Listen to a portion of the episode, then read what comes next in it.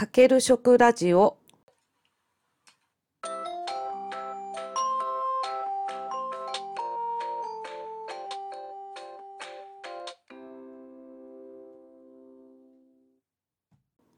皆さんこんにちは。大阪ホームクッキングの磯部由香です。このポッドキャストは30年間大学で食べ物に関する研究と教育に携わってきた元大学教授が食に関するさまざまな話題を一般の方に分かりやすく紹介するラジオ番組です。先週はバレンタインデーがテーマでした。今回はその主役チョコレートについてお送りします。チョコレートの材料であるカカオ豆の原産地は南米です。古代のマヤ王国やアステカ王国では王様への贈り物や貨幣の代わりに使用されたり儀式に使われたりと非常に高価で貴重な食べ物とされていました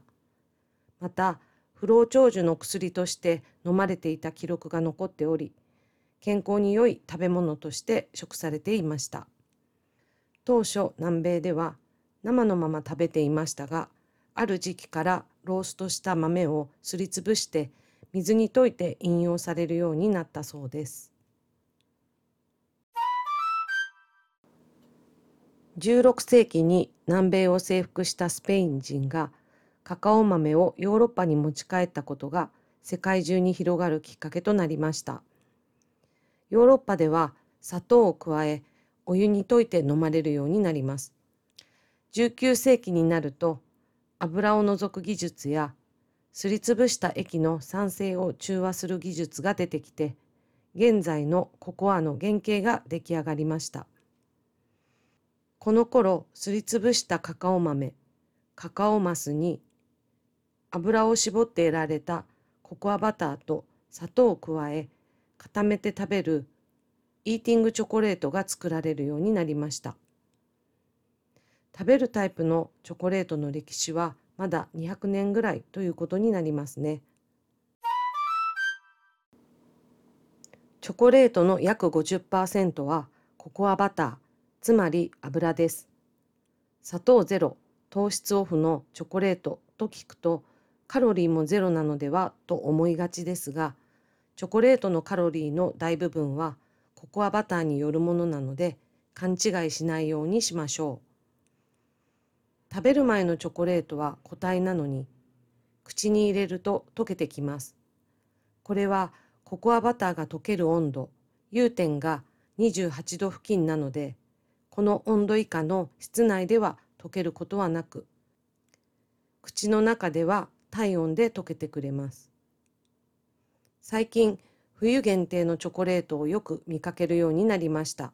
これらのチョコレートは融点を23度ぐらいに下げてあるため口に入れるとすぐ溶けて雪のような口どけとなるわけです。夏にこのチョコレートを店頭に置くと溶けてしまう可能性があるから冬季限定で売られているわけです。チョコレートが体に与える良い影響について様々な研究が行われています。今回は3つの研究を紹介します。1つ目は347人の対象者に高カカオチョコレート、カカオ豆の由来の成分が70%以上のチョコレートを4週間食べてもらったところ、最高血圧と最低血圧が優位に低下し、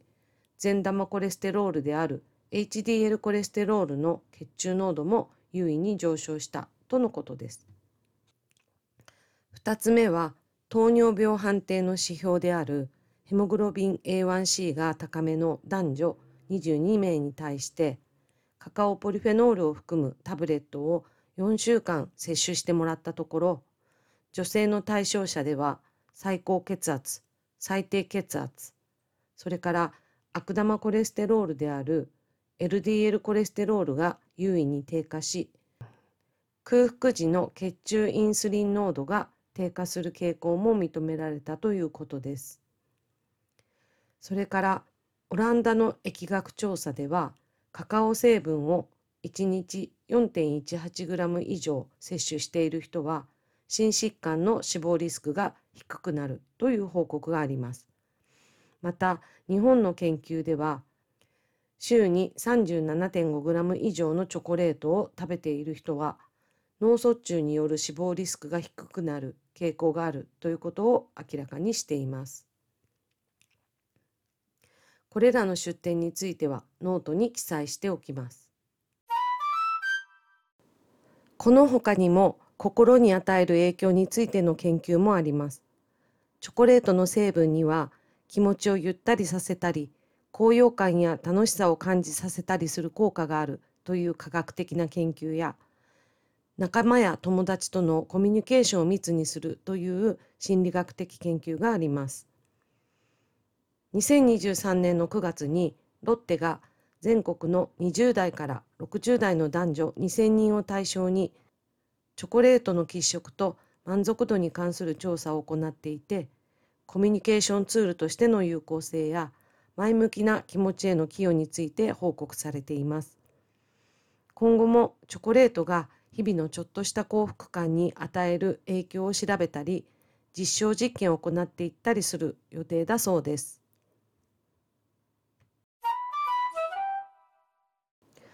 大昔には薬に使われていたチョコレートですが多くの調査研究によって新たな機能性についてのエビデンスが蓄積されているようです。ただあくまでも嗜好品であって効果を求めて薬のように食べるというのは正しい付き合い方ではないと思います。美味しく食べているチョコレートにこんな効果があるならラッキーという感じで捉えていただきたいと思います。今日はこれで終わりです。最後までお聴きいただきありがとうございました。役に立ったよ、面白かったよという方は、いいねボタンをクリック、チャンネル登録していただけると嬉しいです。次回もよろしくお願いします。